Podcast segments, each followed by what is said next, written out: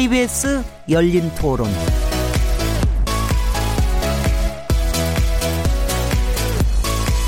안녕하세요. 묻는다, 듣는다, 통한다. KBS 열린 토론 진행자 시민 김진혜입니다.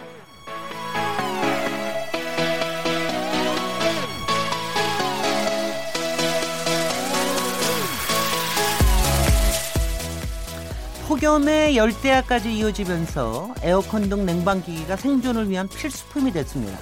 하지만 전기요금 걱정에 냉방기기를 마음껏 사용하기 어렵다고 얘기하시는 분들이 많은데요. 청취자 여러분들께서는 올여름 어떻게 견디고 계십니까? 누진제로 인해 가정용 전기요금 부담이 커지면서 정부와 여당이 오늘 전기요금 지원 대책을 발표했는데요. 누진제 한시적 완화 방안의 실효성을 두고 벌써부터 엇갈린 평가가 나오고 있습니다. 폭염이 상시화될 것이란 전망이 나오는 만큼 누진제 등 전기요금 체계 전반을 재검토해야 한다는 목소리가 커지고 있는데요. 오늘은 전기요금 누진제를 둘러싼 쟁점과 향후 과제라는 주제로 토론해 보겠습니다. 8월 7일 KBS 열린 토론 지금 시작합니다.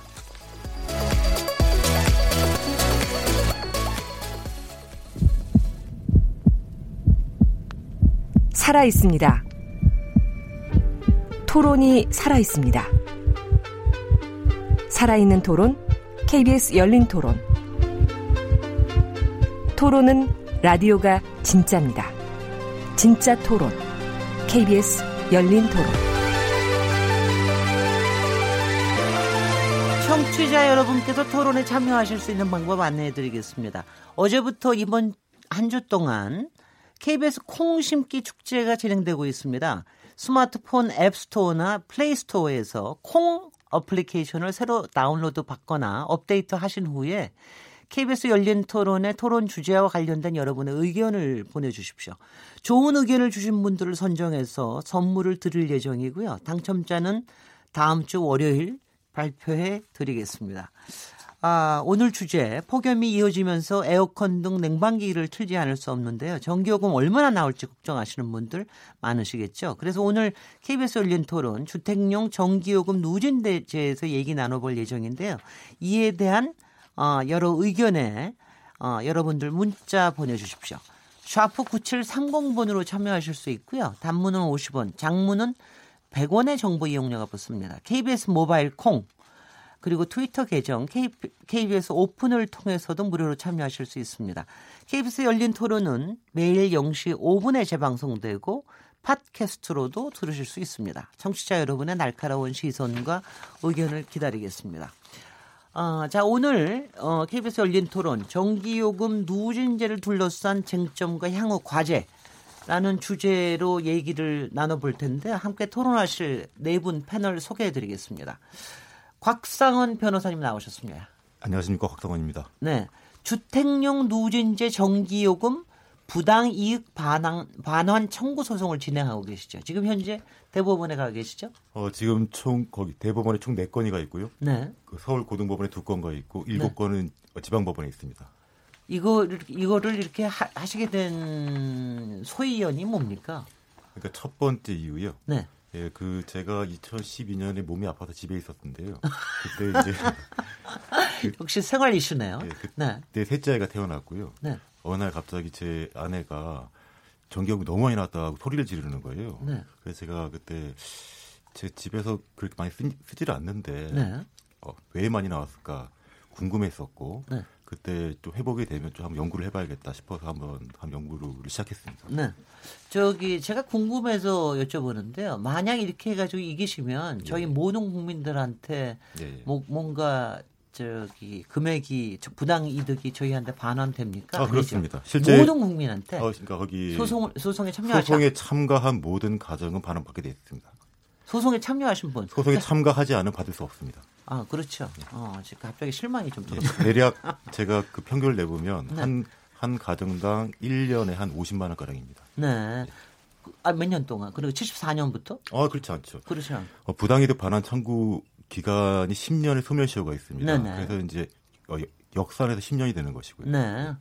그래 지금 지금 소송에 참여하는 가구들이 얼마나 됩니까? 지금 현재 저희 저희 법인에 신청해 주신 분은 한 2만 분 이상이 되는데요. 어, 그래요? 어, 실제로 소송 진행하고 있는 가구는 만 가구 대략 그러니까 4인 가구 기준으로 하게 되면 4만 명가량 됩니다. 알겠습니다. 이거 그, 여러분도 관심 있으실 것 같아서 조금 설명을 드렸습니다. 석광훈 녹색연합 전문위원님 자리하셨습니다. 예, 안녕하세요. 네. 여기 녹색연합은 저도 많이 얘기를 잘 듣고 있는데요. 오늘은 이게 전기 누진제에 관련된 거기 때문에 약간의 본인의 포지션에 대해서 좀 얘기를 하시고 가는 게 좋을 것 같아요.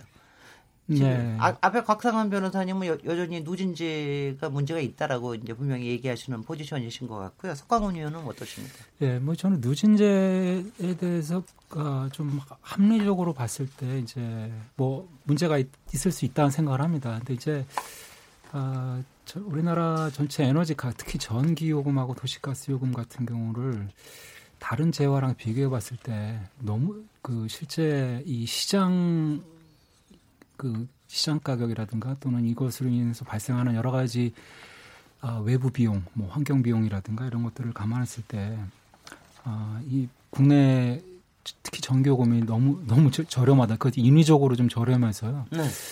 어, 누진제를 향후 보완하고 좀 향후 좀 더 자세히 나중에 좀 더 자세히 말씀을 드리겠지만 기술적으로 이미 지금 아 세계적으로 굉장히 많이 진전이 됐기 때문에 사실 누진제가 필요가 없는 상황입니다 지금. 근데 네. 그러니까 누진제를 지금 상황에서 폐지를 하긴 저는 어렵다고 보는데요. 아 근데 조만간 아 우리가 이미 다른 나라의 기술적인 그, 그 진보 속도가 워낙 빠르기 때문에 우리가 만약에 조금만 노력을 한다면은 지금 같은 논쟁은 어찌 보면 불, 불필요할 수도 있겠다 이런 생각입니다. 그러나 전체적으로는 아, 우리가 우리가 뭐 예를 들면 통신 요금이라든가 우리가 이게 가게에서 지출하는 다른 비슷한 재화들과 비교해 봤을 때 전기 요금에 대해서 좀 너무 인색한 것이 아니겠 아닌가 네. 뭐 이런 아, 우려도 있습니다. 네. 그리고 세 번째 패널 유승훈 서울과학기술대 에너지정책학과 교수님 나오셨습니다. 네, 안녕하십니까? 유승훈 교수님은 입장이 어떤 입장이세요? 네, 저는 뭐 어, 누진제가 지금 뭐 일시적으로 완화는 됐습니다만은 그 중장기적으로는 폐지되는 것이 맞다고 생각하고 있습니다. 이유가? 네, 누진제가 원래 도입됐던 취지는 두 가지였습니다. 하나는 절약을 유도하기 위한 것이었고요. 네. 두 번째는 소득 재분배 효과를 얻기 위한 건데요. 소득 재분배 효과라 함은 부자한테는 좀 비싸게 매기고 가난한 사람한테는 좀 싸게 매기자. 네. 어, 그래서 이 절약과 소득 재분배라고 하는 것이 두 개의 중요한 어, 정책 도입 취지였는데 문제는 두 개의 효과가 지금은 굉장히 미약해졌기 때문에 어, 누진 요율 자체를 대폭 완화한 후에 중장기적으로는 폐지하는 것이 바람직하다고 생각하고 있습니다. 네네. 홍준희 가천대 에너지 IT 학과 교수님 나오셨습니다. 네, 안녕하세요. 홍준희 교수님 어떤 입장이세요? 예, 저는 그 현재 문제가 되고 있는 것은 어려운 상황에서 전기를 이렇게 좀 편하게 쓰셔서 그 어려운 상황을 해결해야 되는 것인데 네. 누진제가 범인은 아니라는 거죠. 일종의 무고죄라고 생각을 하고요.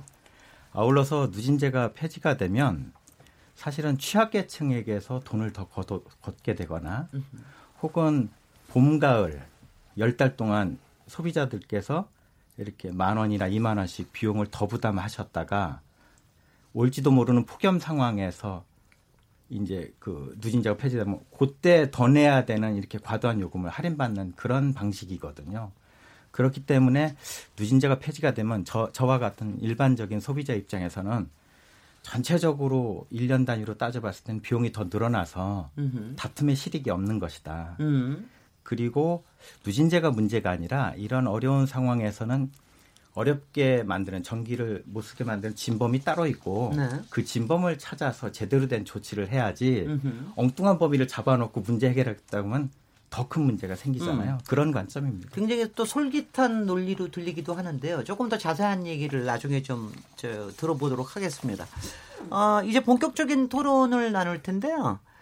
일단은 이것부터 좀 여쭙겠습니다. 이번에 이제 워낙 폭염이 심하니까 7월 중순부터 장마 끝나고 일찍 끝나고 굉장히 심해져서 지금 정말 한 20일째 폭염이 지속되고 있는데요.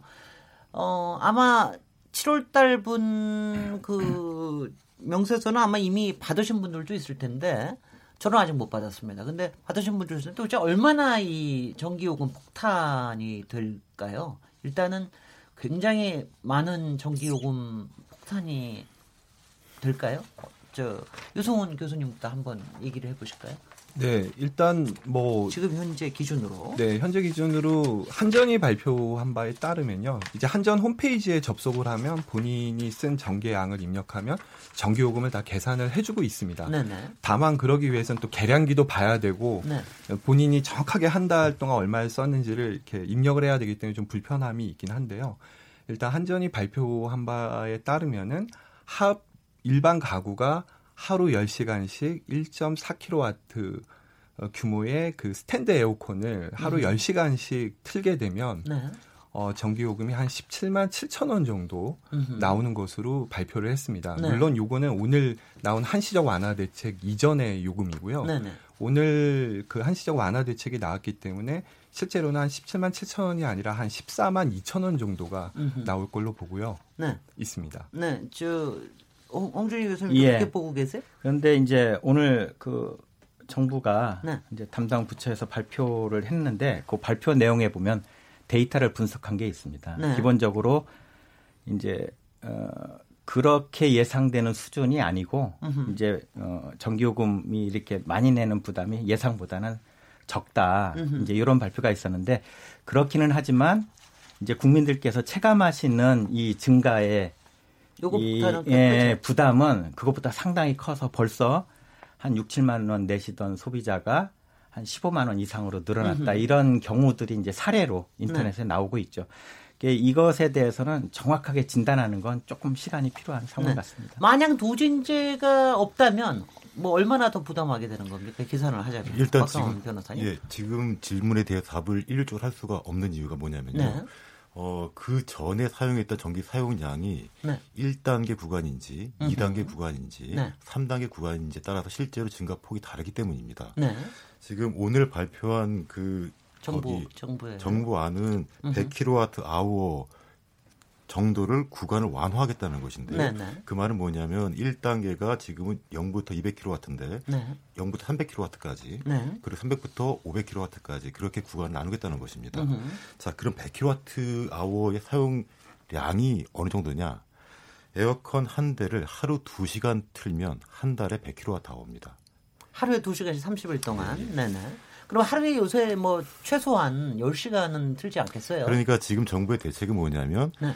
에어컨 2시간 튼 걸로 족하다. 그렇게 판단을 한 것입니다. 너무 잔인하게 얘기를 하셨나요? 아, 실제 통계는 네. 말씀드린 겁니다. 네, 근데 이제 저렇게 해석하실 네, 네. 수도 있지만 네. 이제 따져보면 정상적인 상황이라는 것이 에어컨을 안 쓰시는 상황은 아니거든요. 네, 네. 그러니까 정상적인 상황에서도 보통의 여름이요. 한 3시간이나 5시간 쓰시죠. 여기에 이제 정부가 추가적으로 5시간 쓰신다면 5시간을 더 쓰시는 소비자들에 대해서 절반은 소비자 부담하고 부담하시고 음. 정부가 지원하는 건 이런 정도로 한, 하는데 음. 현재 이제 그 석유 유가도 오르고 석탄 가격도 상당히 오르고 한전의 재무적인 부담도 있으니까 네. 정부 입장에서의 살림살이를 생각해서 이런 정도일 거다라고 이제 안을 주신 거고요. 네. 사실 이 안에 대해서는 저도 일부 불만이 있습니다. 네, 조금 네. 더 전향적인 조치가 필요했다 이런 네. 생각이 네. 있지만 지금 말씀하신 바와는 다른 거죠. 좀 맥락을 해석을 해야 됩니다. 석광훈 위원님은 평소에 그 소비자들 많이 만나게 되지 않으세요? 지금 가령 누진제가 없으면은 훨씬 더 이것이 바람직할 것이다 이런 얘기들 많이 안 들으세요? 아니요, 그러, 그런 얘기는 별로 직접 들은 적은 없습니다. 네네. 이제 네. 주로 이제 미디어를 통해서 듣는데요.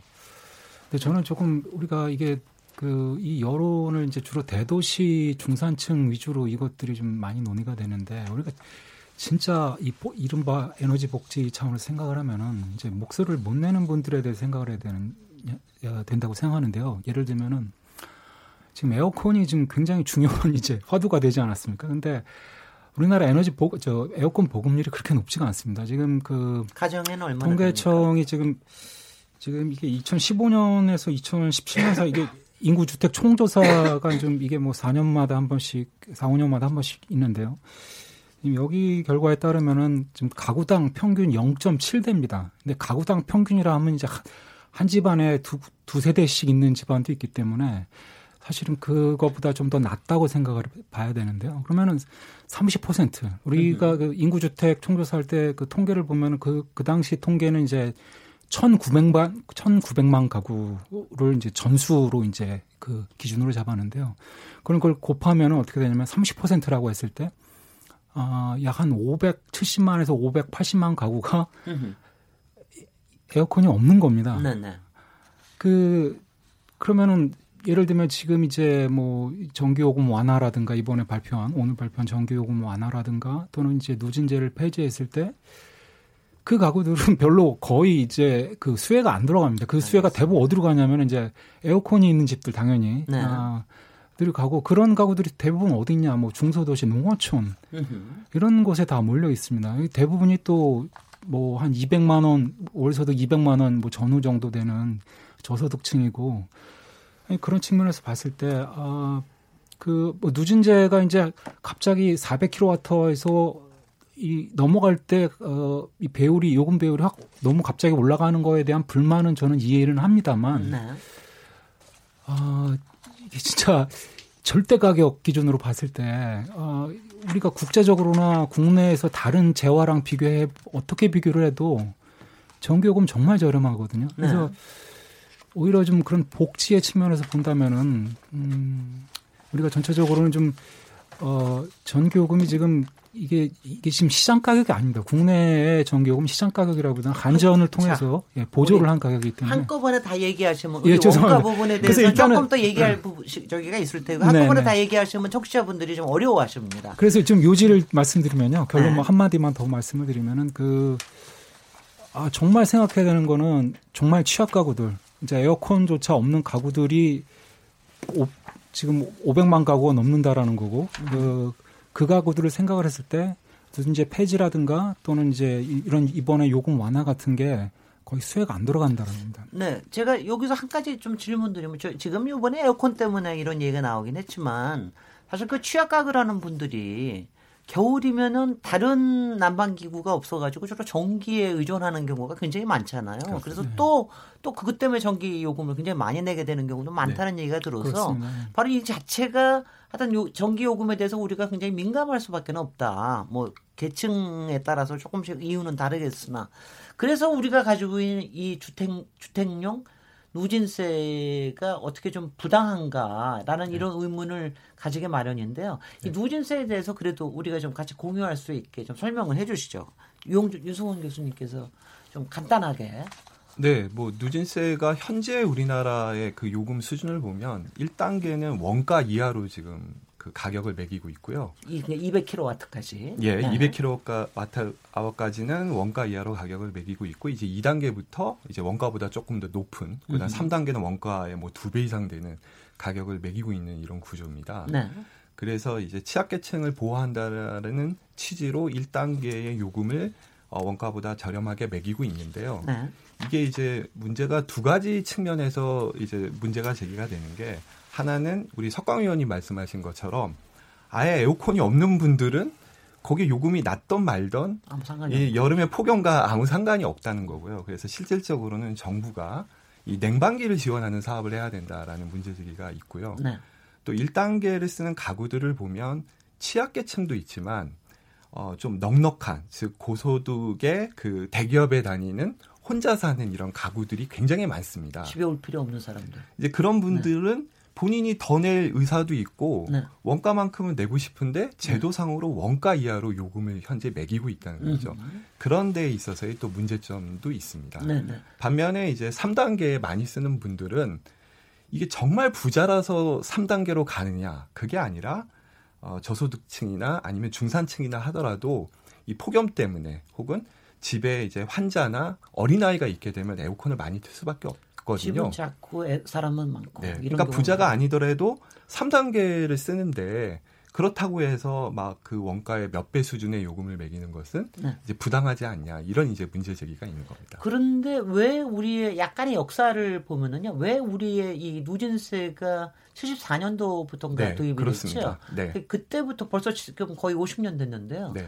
왜 이렇게 계속적으로 그리고 그 사이에도 보니까 어떤 때는 18배까지 더 낸 적도 네, 있더라고요. 네. 지금은 지금 상태는 어떻습니까?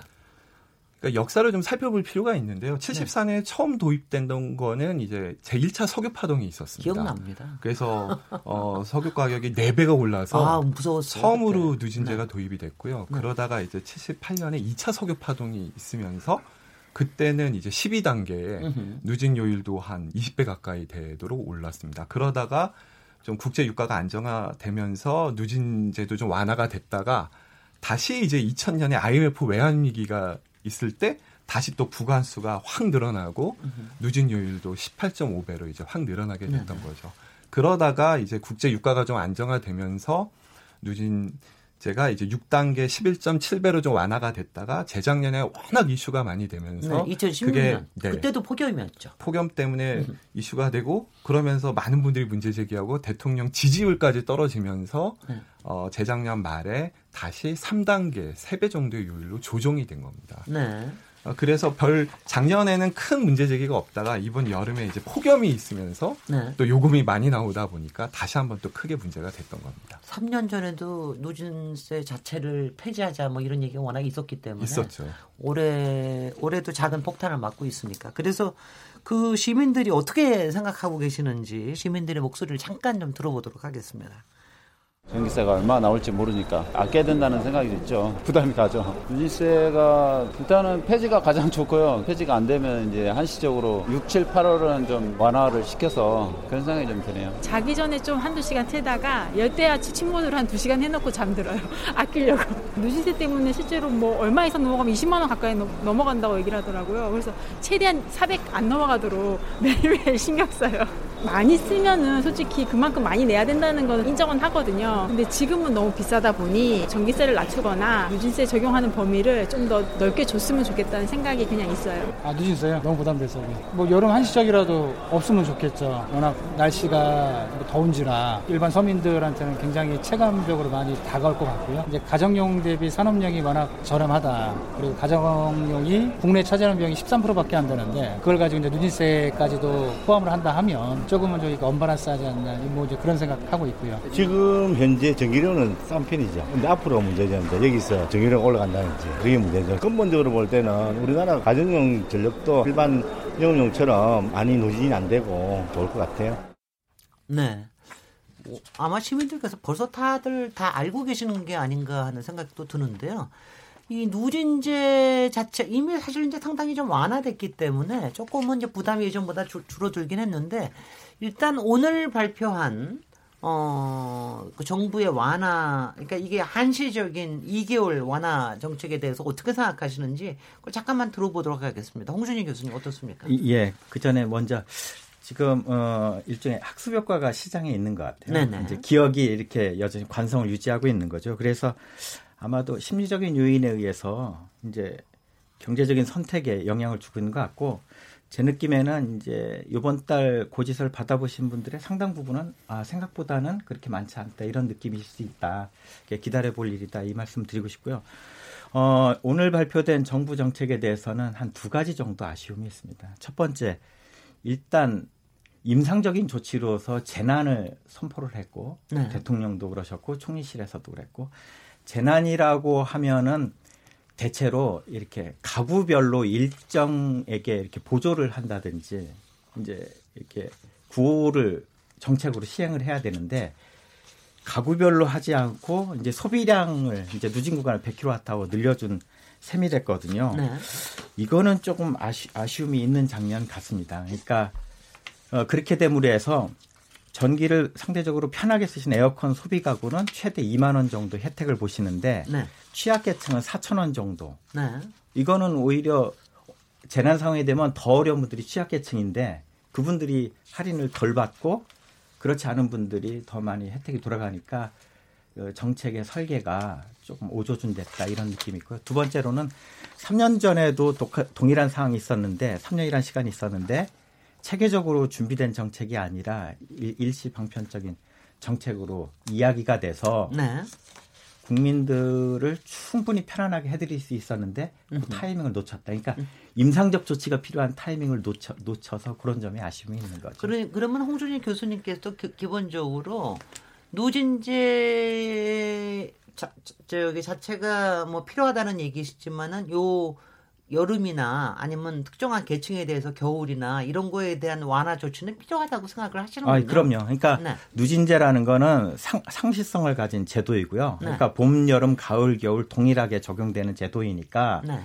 1년 단위로 이제 합리성을 생각해서 음흠. 설계하면 되고 우리나라의 누진제도는 약간 아쉬움은 있으나 그런 대로 잘 되어 있다. 음흠. 다만 이번 폭염이라든지 혹은 겨울에 예상되는 이제 강추위가 왔을 때는 재난 상황이잖아요.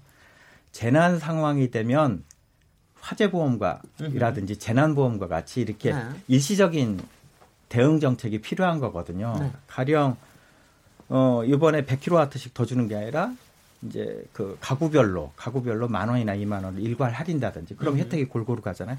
두 번째로는 봄 가을에 요금을 천 원씩 더 거둔 다음에 폭염은 한 3년이나 4년 주기로 오니까. 그렇게 모아놓은 걸 가지고 어 33도 이상이 되는 폭염 일수가 생기면 네. 하루에 5천 원씩 이렇게 경감을 시켜줘서 그 날수에 비례해서 보험금을 지급하는. 이런 정도의 제도 설계가 얼마든지 준비될 수 있었거든요. 뭐 그게 없다는 게 아쉬운 점이고요. 예.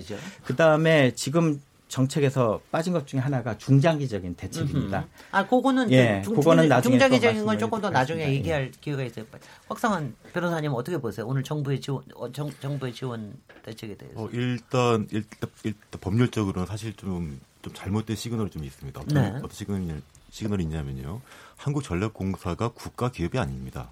엄밀히 말하면 공기업도 아닌 것이고요. 그러니까 이 소유 구조를 보게 되면 이미 시장의 주식 40 9%가 지금 상장되어 있고요. 네. 그리고 외국인 소유가 30%입니다. 네. 지금 일단 일단 법 체계상으로는 전기사업법에 따라서 거기도 소송 또 걸리겠군요. 자칫 자칫하면. 어 지금 그래서 사실은 좀 약간 지금 네. 잘못된 네. 시그널이 지금 가고 있는 것입니다. 네, 네. 그래서 이 전기 요금 규정에 대해서 국가가 강제할 수 있는 권한이 전혀 없어요. 음흠. 그러니까 법 어, 법이 규정한 전기사업법이 규정한 절차에 따르는 경우에도 어, 한국전력공사가 전기요금 약관을 만들어서 산자부의 인가를 받아야 되는 것입니다. 네. 근데 이게 청와대가 일방적으로 지시할 수는 없는 규정, 규정이거든요. 즉 대한민국 정부가 주주로서 주주권 행사를 할 수는 있습니다만 요금 규정을 정할 수는 없는 것입니다. 네. 그첫 번째 잘못되었고요. 네. 두 번째로는 이 그 요금 규정 자체가 문제가 없다면 음흠. 지금 같은 문제가 생기질 않습니다. 네. 즉 부작용이 처음부터 발생하지 않는다는 것입니다. 즉 이 누진 요금 규정 규정, 규정이 뭐냐면은 일정한 사용량의 단계별로 요금을 많이 증가시킨다는 것이에요. 네. 근데 그 사용량이라는 것은 유동적이기 때문에 적게 사용하는 가구가 특정한 가구가 아니고요. 음흠. 많이 사용하는 가구가 특정한 가구가 아닙니다. 늘 그 가족 구성원의 변동에 따라서 사용량은 변동할 수가 있는 것이죠. 그러니까 지금도 이렇게 날이 더우니까 사용량이 늘어난다는 것입니다. 네. 조금 전에 말씀하셨습니다만 그 1년 1년 12개월 중에 실제로 전기 어, 300kW 이상을 사용하고 있는 달이 6개월이 넘어요. 네. 그러니까 7, 8, 9, 네. 어, 12월, 1월, 2월 정도가 그렇습니다. 늘 1년의 절반 정도가 음. 늘 많이 사용하고 있는 구간입니다. 네. 그런데 그, 그 원가에게 이건 조금 이따 말씀드리겠습니다만 원가라는 것을 차치하고라도 이 요금 규정 자체가 설계가 조금 그러니까 주택용 요금이 으흠. 다른 다른 용도 요금보다 으흠. 높게 돼 있습니다. 네. 어, 그렇기 때문에 지금 모든 국민은 누진 요금제의 피해를 상시적으로 보고 있는 것이에요. 네. 더욱 많이 느끼는 것이 이렇게 그 폭염이나 네. 거기 혹한기에 더 많이 보는, 보는 것입니다. 요, 한, 요 한시적 완화에 대해서 조금만 더 얘기를 해야 될것 예. 같은데요. 지금 저도 오늘 그걸 궁금하게 생각했는데 오늘 보니까는 뭐 한 그래서 뭐한 하여튼 1,200만 가구인가가 뭐 혜택을 보는데 다 합해 가지고 한 2,500억 원 정도 되더라고요. 근데 2,500억 원 정도면은 근데 이걸 갖다가 한전에서 그럼 어떻게 하는 거냐? 그러니까 어떻게 한전에서는 손해를 보는 거 아닙니까?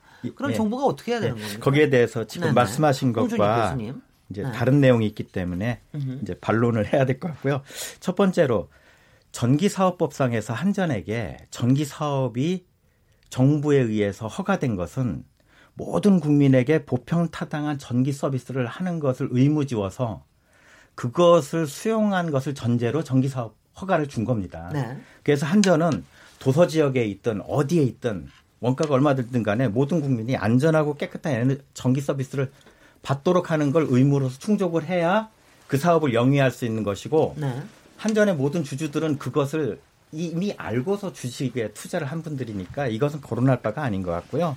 두 번째로는 많이 쓰는 가구가 특정 가구가 아니시라고 아니라고 하시는데 대체로 전기든 통신이든 수도든 이렇게 네트워크 서비스는 일반적인 상품과 달라서 대량 소비자가 공급 원가를 이렇게 키우는 원인으로 작용을 합니다. 그래서 경제학 교과서에서도 대량 소비자에게 더 많은 요금을 청구해야 된다는 것이 전기, 통신, 수도와 같은 이런 네트워크 서비스에서는 기본적인 경제학의 원리라는 점을 말씀드리고 싶습니다. 이런 네. 점을 조금 아셔야 될 것 같고요. 이제 그럼 그런데요. 바로 그 논리를 얘기를 하시면 홍준희 교수님, 음. 제가 오늘 국민 대표를 해야 되겠습니다. 제가 왜냐하면은 그러니까 많이 쓰는 사람들이 더 많이 내야 된다라고 하는 것 때문에 누진제를 찬성하시는 논리인데 그렇다면은 지금 우리나라 가정용 전기를 쓰는 게 한 14%? 이 정도밖에 안 되고 산업용이 한 56%라고 하고 또 상업이 한 21%인가라고 그러는데 그러면 왜 상업 저기 그 산업에서 좀 더 내야지 왜 우리 보고 더 내라고 그러냐 이게 국민 국민의 의견이라는 겁니다. 예, 맞죠? 그게 이제 맞죠. 예, 아까 유 교수님께서 언급을 하셨는데 네. IMF 당시라든지 그 전의 상황을 보면 이제 굉장히 오래 전에는 전력화에 들어갈 나라에 돈이 없었어요. 전기 설비를 모든 국민에게 깔아주고 이렇게 네네. 하는 거예요. 그래서 이제 어, 같은 돈으로 전 국민에게 설비를 하다 보니까 이제 주택 부분에서 좀 덜 써줘야 된다 이런 논리가 있었고요. 네. IMF 당시에도 또 이제 문제가 있었는데 그때는 대개 굉장히 어려운 게 이제 세계의 경제 주체 가운데 산업 부분이 굉장히 어려웠거든요. 기업들이 네. 그 기업을 저렴하게 사실 OECD 평균에서 한 60% 할인해 줬습니다. 네. 그렇게 하다 보니까 일반 국민들이 주택용에 대해서 조금만 이렇게 희생해 달라고 부탁을 드렸거든요. 네. 이제 상황이 바뀌어서 지금은 음. 일반 국민들이 힘드시고 기업 부분은 상대적으로 좋은데 이제 그러면 이제 정책이 원래대로 원벽돼야 되는데 그걸 안 하고 안 있는 거죠. 기업도 그, 죽, 죽겠다. 조금만 그, 올리면 나겠죠. 예, 그래도 하더라도. 지금 이제 새 경제 주체 중에 정부 부분하고 가계 부분하고 기업 부분을 보면 기업 부분이 상대적으로 현금 유보율도 높고요. 으흠. 이런 어려운 상황에 견딜 수 있는 체력이 그나마 상대적으로 낮다는 거죠. 네. 즉 가계부채 문제라든지 으흠. 여러 가지 소상공인의 어려움 같은 거를 생각을 한다면 현재의 상황에서는 주택 부분이 비싼 것이 문제가 아니고 산업 부분이 싼 걸 문제 삼아야 되는데 네. 싼 산업 부분은 놔두고 주택 부분이 비싸다고 그것만 비난하니까 문제가 되는 거예요. 이제 예를 들자면은 저 사람은 무단횡단 하는데 왜 나보고 무단횡단을 못하게 하느냐 이런 주장은 안 되는 거죠. 그러니까 너무 과도하게 저렴하게 주고 있는 산업용 경부화 요금을 인상해서 거기서 확보된 재원으로 주택 부분의 전기요금을 조금 더 할인해 드리는 방식으로 재난에 편안하게 해드리는 게 이게 올바로 된 정책이라는 겁니다. 그러, 그, 그러면 좀 여쭤보면은 지금 이제 충분히 우리 국민이 가정에 있는 네. 중, 국민이 어떤 불만을 가지고 있는 건 충분히 아셨, 아셨, 아셨을 테니까 네. 왜 이, 이런 구조를 계속해서 가져가야 되는지 네. 이거에 대해서는 조금은 좀 아, 제가 저 유 교수님께 얘기를 드리기 전에 제가 오히려 곽상은 변호사님께 뭐냐. 네. 박수, 곽상은 변호사는 그냥 순전히 개인적인 집에 계시다 보니까 이거 이거 너무 불리하다 이런 생각을 하셨습니까? 많은 국민들이 여기 동조하실 거라고 생각을 하셔 소송을 하시게 어? 시작은 제 개인적인 동계 시작됐고요. 네. 일단 그 구조 자체를 안 이상 네. 제가 가만히 있지는 않습니다. 네. 끝까지 한번 본 것이죠. 근데 그때 문제를 문제를 삼으신 게 어떤 이유 때문이었습니까? 어, 첫 번째 제, 제 발견한 것은 어, 저, 저는 굉장히 선량한 국민입니다. 그래가지고 국가에 살아가면 다 하고요. 전기도 물론 아껴 썼었는데요. 제가 처음에 안 것은 어, 참 그 직업이 변호사임에도 불구하고 전기 요금이 아니라 세금이라고 생각, 생각했거든요. 네. 실제로 보니까 국가에 징수하는 것이 아니라 전기요금 약관을 통해서 요금을 징수하더라고요. 네. 근데 그 요금 체계가 어떻게 되어 있는지 실제로 아무도 몰랐습니다. 그 실제로 그 요금 약관 규정을 보니까 매우 복잡하고요. 실제로 그 요금 약관 규정을 독해낼 수 있는 사람은 거의 없을 겁니다. 독해를 한번 하고 난 다음에는 실제로 이게 쟁송, 그러니까 소송의 대상이 될 수 있는지를 분석을 해봤고요. 네. 관련 통계들을 다 분석을 해보니까 이론적으로나 통계적으로나 주택용 전기 소비자에게 불이익한 것이 거의 명백했습니다. 네. 그래서 제가 안 이상 시작 한 것입니다. 네. 승소 가능성이 있다고 본 것이고 분명히 승소할 것이라 본 것입니다. 그 불 저기 주택 이용자가 불리하다는 거를 조금만 더 설명을 해주시고 그리고 그, 저기 그러고 나서 저희가 그 다음으로 이제 문제를 하나씩 들어가 보요. 어떤 점에서 불리한 겁니까? 왜 우리가 우리 일반 가정에서 이렇게 불리한 입장에 있게 되는 겁니까? 일단 그 누진 요금제라는 것 교수님께서 말씀하셨습니다만 기본적인 목적이 사용량을 억제하기 위한 것입니다. 네. 사용량을 억제하기 위한 수단은 요금을 단계별로 증액시키, 증액시키는 것입니다. 그러니까 그 요금, 요금이 많이 나올까봐 두려워서 사용량을 줄이는 것이거든요. 그런데 그 이 누진 요금제를 도입한 대상이 오직 주택용이에요. 네. 주택용이라는 것은 뭐냐면 주택용만 사용 조절의 대상이 되어, 되어야 한다는 것입니다. 네. 어, 사용 조절의 대상이 되어야 한다면 실제로 전기 소비가 많은 많은 주체를 대상으로 해야 됩니다. 근데 지금 말씀하신 것처럼 주택용 전기 소비는 불과 13%대에 불과하고요. 어, 산업용이 55%입니다. 네. 그리고 그렇다면 사용량의 측면을 보게 되면 당연히 사용량 소비량을 조절을 하려면 가장 소비를 많이 하고 있는 주체인 산업용을 대상으로 해야 되는 것이죠. 그런데 가장 적게 소비하고 있는 주택용을 대상으로 한 것입니다. 네. 두 번째 이론적인 것을 말씀을 드리면 가격 탄력성이라는 게 있어요. 가격 탄력성이라는 것은 뭐냐면 가격을 오르거나 낮추면 그 소비량이 증가 어느 정도 증가하고 감소되느냐 그것을 보는 것인데요. 네.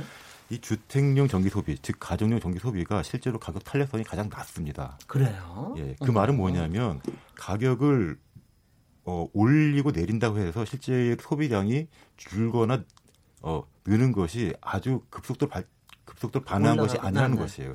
산업용은 어. 상당히 높습니다. 네. 주택용보다 네. 대략 네. 11배가량 됩니다. 그래요? 그 말은 뭐냐면 가정에서는 꼭 필요한 것만 쓰고 있다라는 얘기도 되는 거예요. 지금 계속 억압적인 소비를 하고 음. 있다는 것이죠. 네.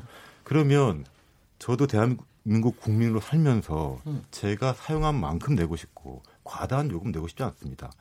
제가 만약에 그 국가에 봉사를 한다면 세금을 많이 내면 되는 것이에요. 그것도 음. 정당한 입법을 통해서요. 근데 이 전기요금은 입법을 통한 통계도 되지 않고요.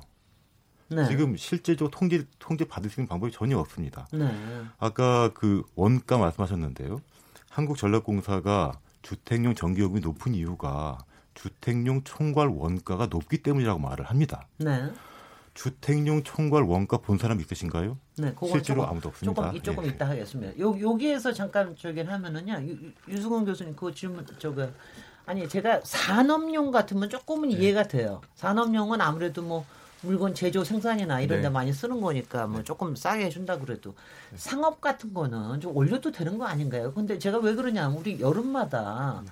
그 명동이나 이런 데 강남을 지나가다 보면은 맨날 에어컨 틀고 문 열어놔서 이러면 안 된다 막 이러는 게 상업용 되게 상업용 전기 아닙니까? 맞습니다. 그, 그래서 마음대로 쓰는 거 아니에요 말하자면. 네. 근데 왜 그, 거기는 조절을 안 했을까요? 어, 상업용도 마찬가지로 이제 좀 이렇게 넉넉해서 막 문을 열어놓고 냉방을 이렇게 그 심하게 하는 이런 가게도 있지만 사실은 영세 또 자영업자들도 많습니다. 네네. 동네에서 이렇게 조그만 호프집이나 통닭집하고 이런 분들한테 누진 요금제를 적용을 하게 되면 음흠.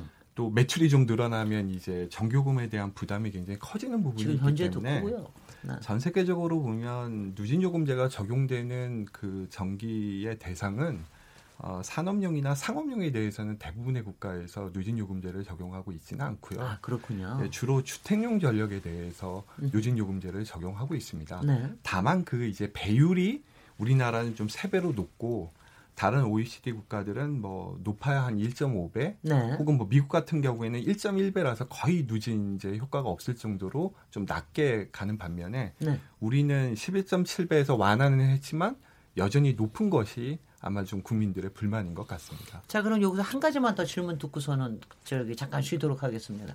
네. 왜 나라마다 다른 겁니까? 왜 미국에서는 1.1배밖에 안 되고 프랑스에서는 1.8배 뭐 이렇게 되는 아, 겁니까? 나라마다 에너지의 구전 여건이 좀 다릅니다. 그러니까 예를 들면 프랑스는 아예 누진 요금제가 없는데요. 네. 프랑스는 워낙 전기가 풍부해서 뭐 남아 돌아서 다른 나라에까지 이렇게 수출을 하고 있다 보니까 국내에서의 소비를 장려하기 위해서 누진 요금제 자체를 도입을 안 했고요. 네. 어, 미국도 과거에는 좀 배율이 높았다가 어, 셰일가스가 미국에서 나오면서 사실 에너지가 굉장히 풍부해졌고 또 전기도 풍부해지면서 소비를 좀 장려한다는 차원에서 누진 배율 자체를 한 1.1배로 굉장히 낮춘 겁니다. 음. 그리고 일본의 경우에도 뭐 요즘에 그 음. 전력 소비 자체도 많이 줄어들고 후쿠시마 사태 이후로 또 전기라는 것이 또 냉방이나 난방을 위한 기본권의 성격을 가지다 보니까 배율 자체를 높게 유지하지 않고 좀 낮게 유지하고 있는 겁니다. 네. 저기 네 저기 홍준희 교수님 이거 저, 일단은 홍준희 교수님 얘기를 듣겠습니다. 네. 예, 그건 조금 그러니까 다르게 이해할 다른 거. 예, 네. 그각 나라마다 이제 사정이 네. 다릅니다. 미국이나 이제 에너지 수급 상황이 이렇게 안정적인 그 나라의 자원을 가지고 있을 경우에는 누진제를 완화시키는 거고요. 네. 그다음 우리나라 누진제 세배라고 하는 거는 그거는 잘못된 주장인 것이 1단계, 2단계를 합치면은 평균 요금이 돼요. 네. 2단계까지 쓰시는 분들이 1단계는 많이 깎아주고 2단계는 조금 높여봤기 때문에 으흠. 2단계 끝단까지 쓰면 평균적인 요금을 내도록 요금이 이렇게 설계되는 거고요. 네. 3단계 쓰시는 분들이 조금 더 내는데 아까 말씀드렸듯이 전기는 많이 쓰시면 원가를 더 유발시켜요. 네. 그러니까 이것을 아까 가격 탈려서 이거는 전혀 맞지 않는 얘기입니다. 아무 네. 무관한 얘기인 거고요. 아니, 근데... 다만 원가가 많이 드는 소비 행위이기 때문에 그에 음. 상응한 원가를 더 받는데 네. 미국 같은 경우는 그 원가의 증가폭이 작고 우리나라는 음. 이제 그것을 조금 키워서 이렇게 받는 거죠. 우리나라 자체가 그런 구조를 가지고 있기 때문에. 아, 그, 그것도 네. 분명히 이해가 갑니다. 네, 좀 네, 이해를 네, 이렇게 해서 약간 사실 확인을 좀 하고 짚어, 좀 짚고 넘어갔으면 좋겠는데요. 일단은 누진제를 조금 뒤에 얘기하고 첫 번째 일단 평균 기준으로 봤을 때 우리가 이제 과거 한 5년 전에는 산업용 대비 주택용의 어떤 가격 형평성의가 굉장히 많이 얘기가 됐습니다. 그래서 사실 그 사이에 요금이 많이 개선이 됐습니다. 그래서 어, 과거에는 분명히 우리가 OECD 평균이라든가 이런 나라 비교 봤을 때 우리나라 산업용에 많은 혜택을 받던 건 사실인데 그 사이에 많은 변화가 있어서 예를 들면은 어, 산업용 지금 지난해 실적입니다. 이게 국제 에너지 기구가 올해 발표한 지난해 실적인데요. OECD 평균 산업용 전기요금이 1메가와트아워 즉 1000kWh당 94.6달러입니다. 근데 네. 우리는 98달러입니다. 그러니까 좀 더 높죠. 근데 주택용을 보면요. OECD 평균 주택용 전기 요금이 1000kWh당 157달러입니다. 우리 같은 경우는 109달러입니다. 그러니까 이거를 산업용 대비 주택용의 그 비율로 따지면은 OECD 평균은 주택용이 산업용보다 1.5배를 더 내고 있고 우리는 약 한 10% 정도를 더 내고 있는 겁니다. 네. 그러니까 그 과거에 얘기했던 형평성 얘기는 급격하게 줄었고 제가 봤을 때 이게 너무 산업용의 어떤 비용을 발생 유발시키는 요인이라든가 이런 걸 감안했을 때 어, 이게 너무, 너무 가까워져. 너, 거의 지금 똑같은 수준까지 왔는데, 이건 가정용이 그만큼 이제 과거 대비 이제 산업용에 대해서 너무 비싸게 낸다라는 이야기의 어떤 근거가 많이 없어진 상황이고요. 두 번째는, 잠깐만요. 네. 누진제 말씀도 좀 드리고 싶은데요. 우리가 이제 예를 들면 일본은 1.5배인데 우리는 3배다 이제 이런 말씀을 해주셨는데 이, 이런 걸 그러니까 이런 예를 들을 수 있을 것 같아요. 우리가 100m 달리기를 하는데 아, 우리는 50m 예를 들면 일본은 저기 0m 그러니까 출발선에서 달리고 우리는 50m 선에서 달려갖고 비교를 하면은 기록이 이상하게 나오겠죠. 무슨 말씀을 드리냐면요. 어, 일본은 평균 전기요금이 1메가와트당 220달러입니다. 그러니까 지난해 네. 실적 기준으로요. 근데 우리 같은 경우 어, 109달러죠. 그러니까 두 배가 넘습니다. 우리는 그러니까 일본이 우리보다 내는 평균 요금이 두 배가 넘습니다. 그래서 그리고 또 일본은 이게 꼭 그 이 누진율을 적용하지 않는다 하더라도 이 국민들이 에너지에 대한 에너지 수급에 대한 이해, 이해도가 굉장히 높습니다. 그래서 일본이 뭐 최근에 일본 뭐 정부가 뭐 일본 노인들 보고 뭐 에어컨 충분히 사, 그 사고 뭐 에어컨 충분히 써라 뭐 이런 홍보도 했는데 왜 그러냐면요. 왜 그런 말이 가능했냐 하면은 일본 후쿠시마 사고 이후 전 국민이 워낙 에어컨을 정말 네. 공무원들은 에어컨을 전혀 쓸 수가 없었고요. 네. 그 사무실 가면 그냥 정말 음. 정말 후덥지근합니다. 그리고 네. 그 특히 이제 전체 국민적으로 에어컨을 스스로 정말 안 쓰는 문화가 이미 정착이 돼 있습니다. 네네. 네. 그러다 보니까 이제 노인들이나 취약계층들이 이제 열사병이라든가 이런 것 때문에 어, 쓰러지는 경우도 많이 있기 때문에 좀 그렇게 안 아껴도 되니까 이제는 네. 좀 여유가 생겼으니까 이제는 더 써달라 이렇게 얘기하는 거거든요. 그래서 음, 그, 네, 우리가 일본이라든가 이런 나라랑 이야기할 때 어떤 누진 배열만 가지고 직접 비교하기에는 아, 많은 문제가 있다. 네, 그리고 얘기하시다가 네. 얘기하시는 거뚝 듣고 있으니까는요. 이런 것도 우리가 그동안 사실 3년 전까지만을 하더라도 거의 12배, 11, 11배 차이 나고 막 그랬잖아요. 누진세 저기 하는 게. 그때 그런 구간이나 있고 그래서 문제가 됐던 게 지금까지도 좀 피해의식이 계속해서 좀와 네, 있는 것 같다라는 이런 생각은 좀 듭니다. 여러분들께서도 그래도 오늘 제가 국민들을 대변을 해서 열심히 지금 누진제 문제와 이런 거를 열심히 좀 대변해 보려고 노력을 하고 있는데요. 잠시 쉬었다가 아, 토론을 이어가도록 하겠습니다. 지금 여러분께서는 KBS 열린 토론 시민 김진애와 함께 하고 계십니다.